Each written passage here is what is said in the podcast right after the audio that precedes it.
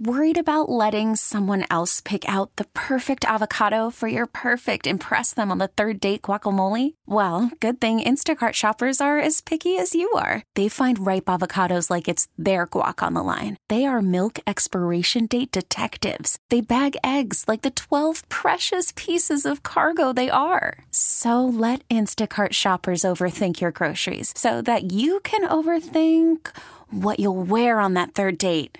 Download the Instacart app to get free delivery on your first three orders while supplies last. Minimum $10 per order, additional term supply. We really need new phones. T Mobile will cover the cost of four amazing new iPhone 15s, and each line is only $25 a month. New iPhone 15s? Only at T Mobile get four iPhone 15s on us and four lines for 25 bucks per line per month with eligible trade in when you switch. Minimum of four lines for $25 per line per month with auto pay discount using debit or bank account. $5 more per line without auto pay, plus taxes and fees. Phone fee at 24 monthly bill credits for all well qualified customers. Contact us before canceling account to continue bill credits or credit stop and balance on required finance agreement due. $35 per line connection charge apply. Ctmobile.com.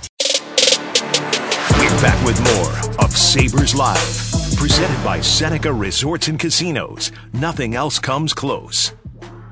Countdowns are getting shorter around here, Marty. Welcome back on Sabres Live. And we are joined by Shayna You're Goldman. not ready. You're not I- ready, Duffer. I may not be ready. I certainly wasn't ready last night when providing uh, statistical information to our crew.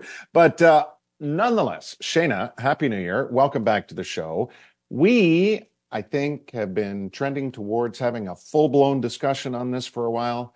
Marty and I are probably going to reserve this for a little bit, but we wanted to utilize your expertise in contract management, contract projections, especially when it pertains to a team's leading scorer who just happens to be a restricted free agent this summer. That would be Buffalo's Casey Mittelstadt. What are you thinking about Casey and his next deal? So when you think about Casey, I think of the Sabres tendencies first and foremost with their young players, and that's go for the big contract now. And he's already had the short term contract. So this is the time you would think, especially after the season he's having. So the question is, what might that cost? So two ways I like to look at it. One is with Dom Luszczyszyn's market values. And for Mittelstadt right now, it is $6.7 million. For an RFA, we generally don't see someone sign up to that number. Um, you know, teams with the leverage, things like that. It just doesn't happen. But in this case, it's kind of in- intriguing because if you look at Evolving Hockey's projections, and this is for last summer, so we're not factoring in this year, they have an eight year deal come in around $6.7 million. So it actually could line up. And you have to think that, you know, the projection this year would be a little bit more rich for him considering the season he's having. The number that stood out to me though versus an 8-year deal is what they have for a 7-year contract, which is in that 6 million dollar range. It's a little bit high still for someone when you have Tage Thompson on the depth chart ahead of him and you have Dylan Cozens contract already done, but I feel like a 5 to 6 million dollar deal in you know this greater cap world that we're going to see next year could be a little bit intriguing and it's something that should still be cost effective for the Sabres when you consider his market value. So he's first on the team right now in scoring. But what if by the end of the season, you have Thompson, Skinner, Tuch, Dahlin, maybe JJ Peterka, who knows? What if you have four or five players ahead of him and now he goes from tops to fifth or sixth? Does that really make that big of a difference? Not really. You should hope those players move ahead of him because they are the players you want to be your top six talent. It's top six talent and you want Mittelstadt to be your middle six talent. Like there should be a difference there. I think if he's not the leading scorer, does he get $6 million? Maybe not. And that would be completely fine. $6 million might be an overprojection for him. But if he can stay in that $5 million range for a 3C who is at the beginning of his career just going into his prime, it's not a bad investment to have. Every Stanley Cup champion, you can look down the middle and go, except for Vegas, because they were like a little bit weird and had one true top line center like right before they won and before that they didn't. But you look at any other contender and you go, if center depth wins championships, you look at the money that they've invested and you can see one, two, three down the middle tend to be a little bit pricier. When players leave those teams, like you look at Tyler Johnson for Tampa or Nazem mm-hmm. Kadri, for Colorado, it's because those contracts no longer are cost effective, and it's a different conversation for the Sabres because he's so young. Well, you mentioned Vegas. It Vegas. was uh, so- Nick Bonino, Bonino, Bonino, Bonino, Bonino, Bonino for Pittsburgh years ago that uh, left, and it left a big hole there. It did. It did. Now, with Vegas, um, their injuries have been more in the crease and on the blue line, obviously, without Wild Bill, though, last night. They lost again. They lost both ends of the rematch series against Florida this year. And for the first time, Shayna, Vegas, this is the first time ever Vegas has lost six of seven, not to mention seven of nine, and don't look particularly sharp on special teams. That killed them last night against Florida. Uh, do you have any sense of concern with Vegas right now? I think the Shea Theodore injury to me is the one that is the most noticeable for them. Yeah. Um, I think he is actually their number one defenseman. I think that because he's so good and he can split that workload, it's been better for Pietrangelo, who like I'm not knocking. I just think having the two of them together is much better than having just one of them. Um, but that plus the goaltending is starting to weigh on them. And it's interesting too, because like before this last stretch, their five on five numbers were trending every which way in the right direction. So it was like maybe they can withstand the goaltending. This is a team that we all sit here saying after the Stanley Cup, they can win with average goaltending. Look at them. They're so well built in front of the crease. And now they have weaknesses up front they're not super pronounced, but they're a weaker team than they were last year when they won because of the Reilly Smith subtraction. Now mm-hmm. you have that they're hurting on defense and in goal. It, it's it's really tricky. Am I super concerned? No, because I think they're going to be healthy when they need to be, right? Shea Theodore is expected to come back by the end of the year. Adin Hill might return soon too, which is going to be really good for Logan Thompson because he's more of a 1B than a starter. Mm-hmm. So I think Vegas will be fine. And if you're going to have struggles, this is the time to do it. Figure it out now so you have time to assess your team before the deadline. But like, doesn't look good. There was a really good in game interview last night with Bruce Cassidy on the bench after they had squandered multiple five on three power play opportunities in which he had called the timeout.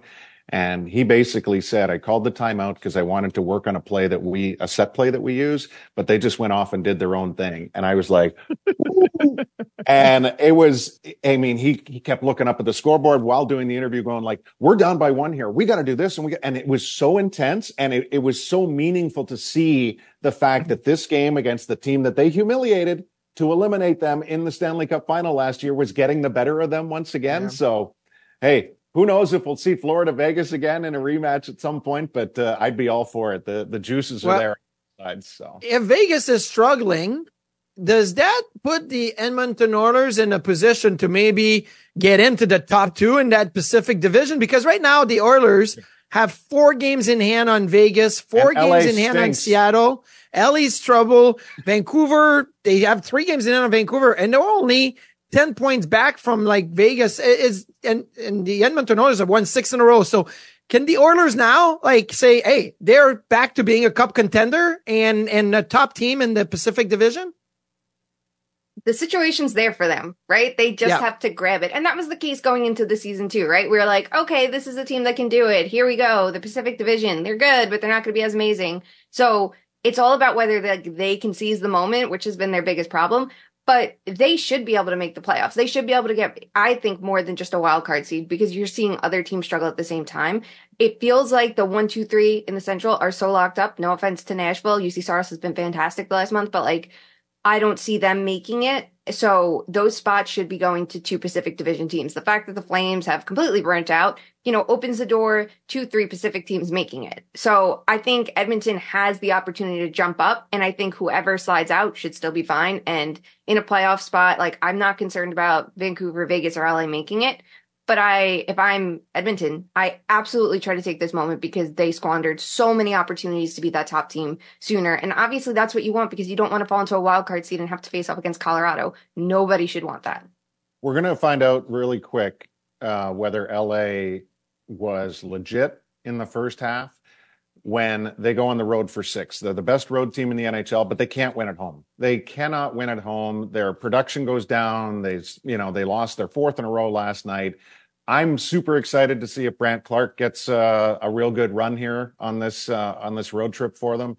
But uh, but yeah, last night was a major disappointment as they squandered one to Detroit, who you know, Marty, kind of like what we talked about with the Sabres. It was yeah. the first time in a long time that Detroit had been able to put together back to back wins on their trip. So, um, so it makes it all the more interesting. Do you have a quick thought on uh, on Seattle, Shayna? The fact that they have now extended their point run to a franchise best eight 0 and 2, a 10 gamer. I know they've still got time left to, to play before they come to Buffalo next week, but what are your thoughts on the Kraken?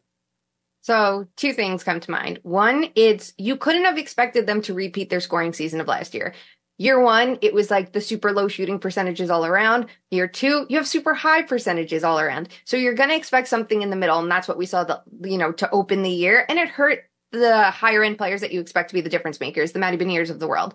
Um, they still have a balanced approach. That's great wonderful. They still have a very good defense. That's a great wonderful. The penalty kill is outstanding. They were good in October. They were one of the worst in the month of November, not just in net, but in front of the goaltenders. And they have completely turned it around to be one of the best teams in the month of December. And this is a team that you kind of see them built to thrive on the penalty kill. That's what they, they have all these, you know, character players and players who can grind it out and two way talents. So if their penalty kill isn't clicking, that's a problem because their power play you don't expect to be. But for me, the storyline for them is the goaltending. It's Yes. Joey Daccord. He has been excellent. And Alison Lukan brought this up to us a couple weeks ago on Too Many Men that she feels like as much as we look at the public expected goal models, and this is what we have to work with, she didn't feel like they were giving a fair shake to the Kraken goaltenders and was breaking down why and what we see and how the numbers line up and how you have to find something in the middle sometimes to really have the context behind it. You know, the chances that the goaltenders were facing, how difficult they were. If they were off the rush, that should make it a more valuable shot, but we just can't measure that in the public sphere. Um, so Daccord's numbers coming into being the starter looked really poor, but it's nice to see how much he's outperforming it right now. He has been absolutely positively excellent for them. We haven't been able to say much throughout their tenure that they have steady goaltending, and right now they do. Okay, so sometimes you got to look at the basic numbers as well. 7 0 and 2 in his last nine, and only one of those nine games has he had a save percentage below 941. Like every game is 941 and over.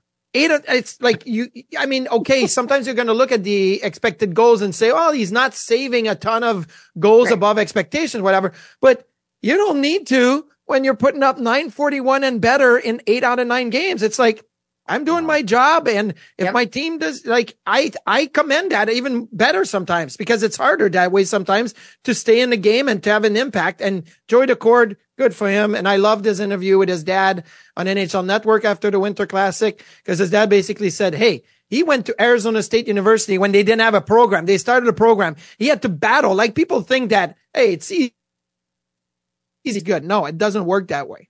And it- like last year, I mean, there he was with Seattle's Farm Club going to game seven Oh yeah. and overtime in the Calder Cup, you know, and he came out on the wrong end of it, but he's just kept on grinding. And Shayna, we had just talked about it. I mean, he had like four different cameos in the NHL that were really, really short.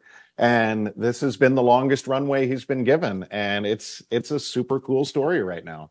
It really is. Like there's the human element of it, and then it's the Seattle Kraken element of it Yes. that they haven't had that steady goaltending. And Grubauer has fallen short, and they had to rely on Martin Jones last year. So mm-hmm. I think it's like a little bit of everything. And the Kraken are a team that are really good defensively. Like I feel like we forget that sometimes because we focus on the goals against that come out really high. Like you look at year one, and it was like this is one of the best defensive teams. But if a rush shot happens to get past, it's going in the back of the net. So if Yeah. a goaltender can, you know, rise to the occasion and be what they need when something slips through the cracks, that that's all they're asking for. And they absolutely have that right now. And I love that it's going to make a discussion like when Grubauer is healthy, if he can keep this up, they're going to have a little goalie battle. And if he can win it out, Yeah. that's fantastic for him. Like I'd love to see him just keep earning the opportunity. It's always fun when someone can emerge when, you know, somebody else is out of the lineup and then you have that competition when you come back. Like, let's see what he does with it. uh, You know, when he has that pressure of having to match up against somebody else for that playing time. I love it. I think that's great. Uh, little competition happening with the PWHL. Uh, road teams all win, 3 and 0 road teams.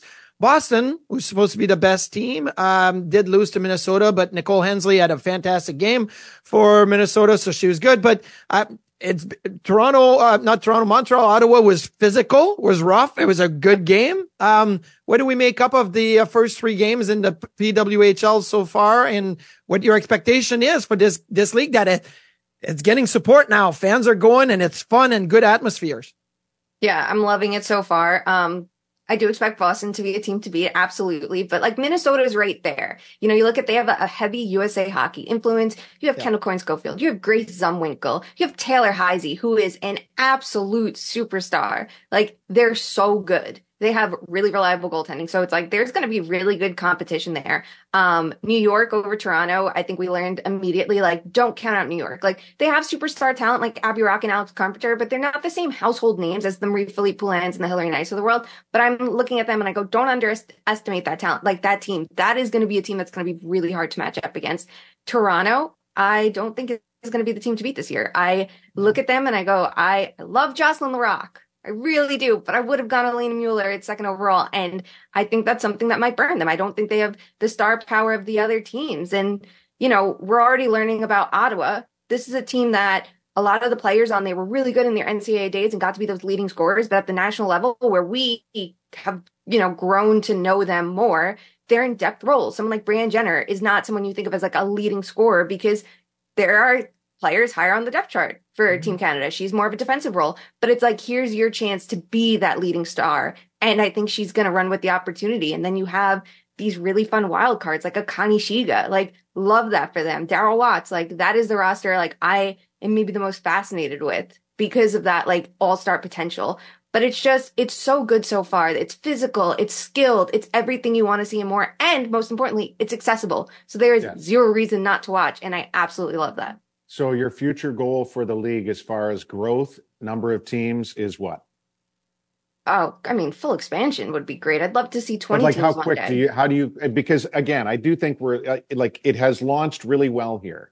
And the hope is that, you know, attendance maintains a terrific pace.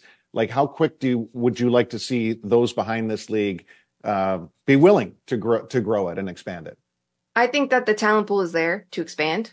Mm-hmm. You know, when you look at everybody that didn't make it from the PWHPA, the PHF, and the ever growing NCAA level, plus international players that I think are going to be more willing to come over after a year, you know, because of the season starts and things like that.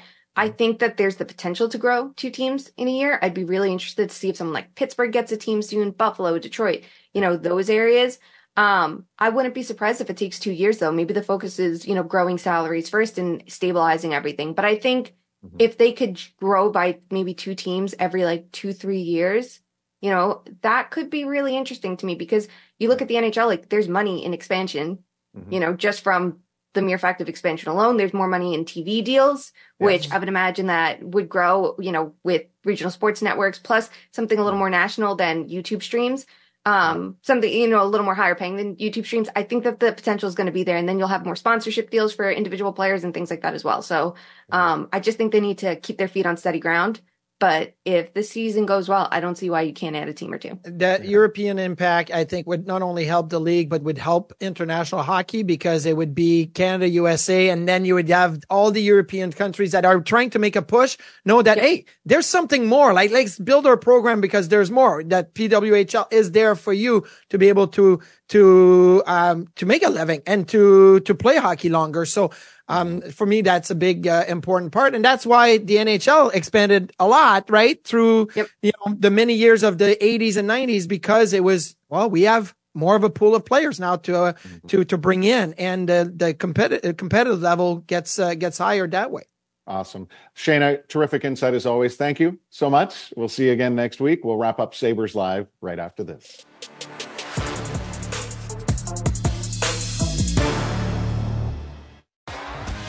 T-Mobile has invested billions to light up America's largest 5G network from big cities to small towns, including right here in yours.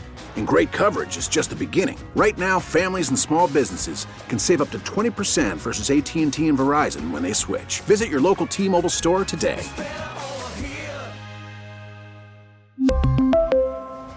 Plan savings with 3 lines of T-Mobile Essentials versus comparable available plans. Plan features and taxes and fees may vary.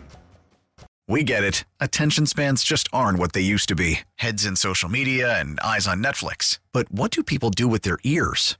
Well, for one, they're listening to audio. Americans spend 4.4 hours with audio every day. Oh, and you want the proof? Well, you just sat through this ad that's now approaching 30 seconds. What could you say to a potential customer in 30 seconds? Let Audacy put together a media plan tailor made for your unique marketing needs. Advertise with Audacy. Visit ads.audacy.com.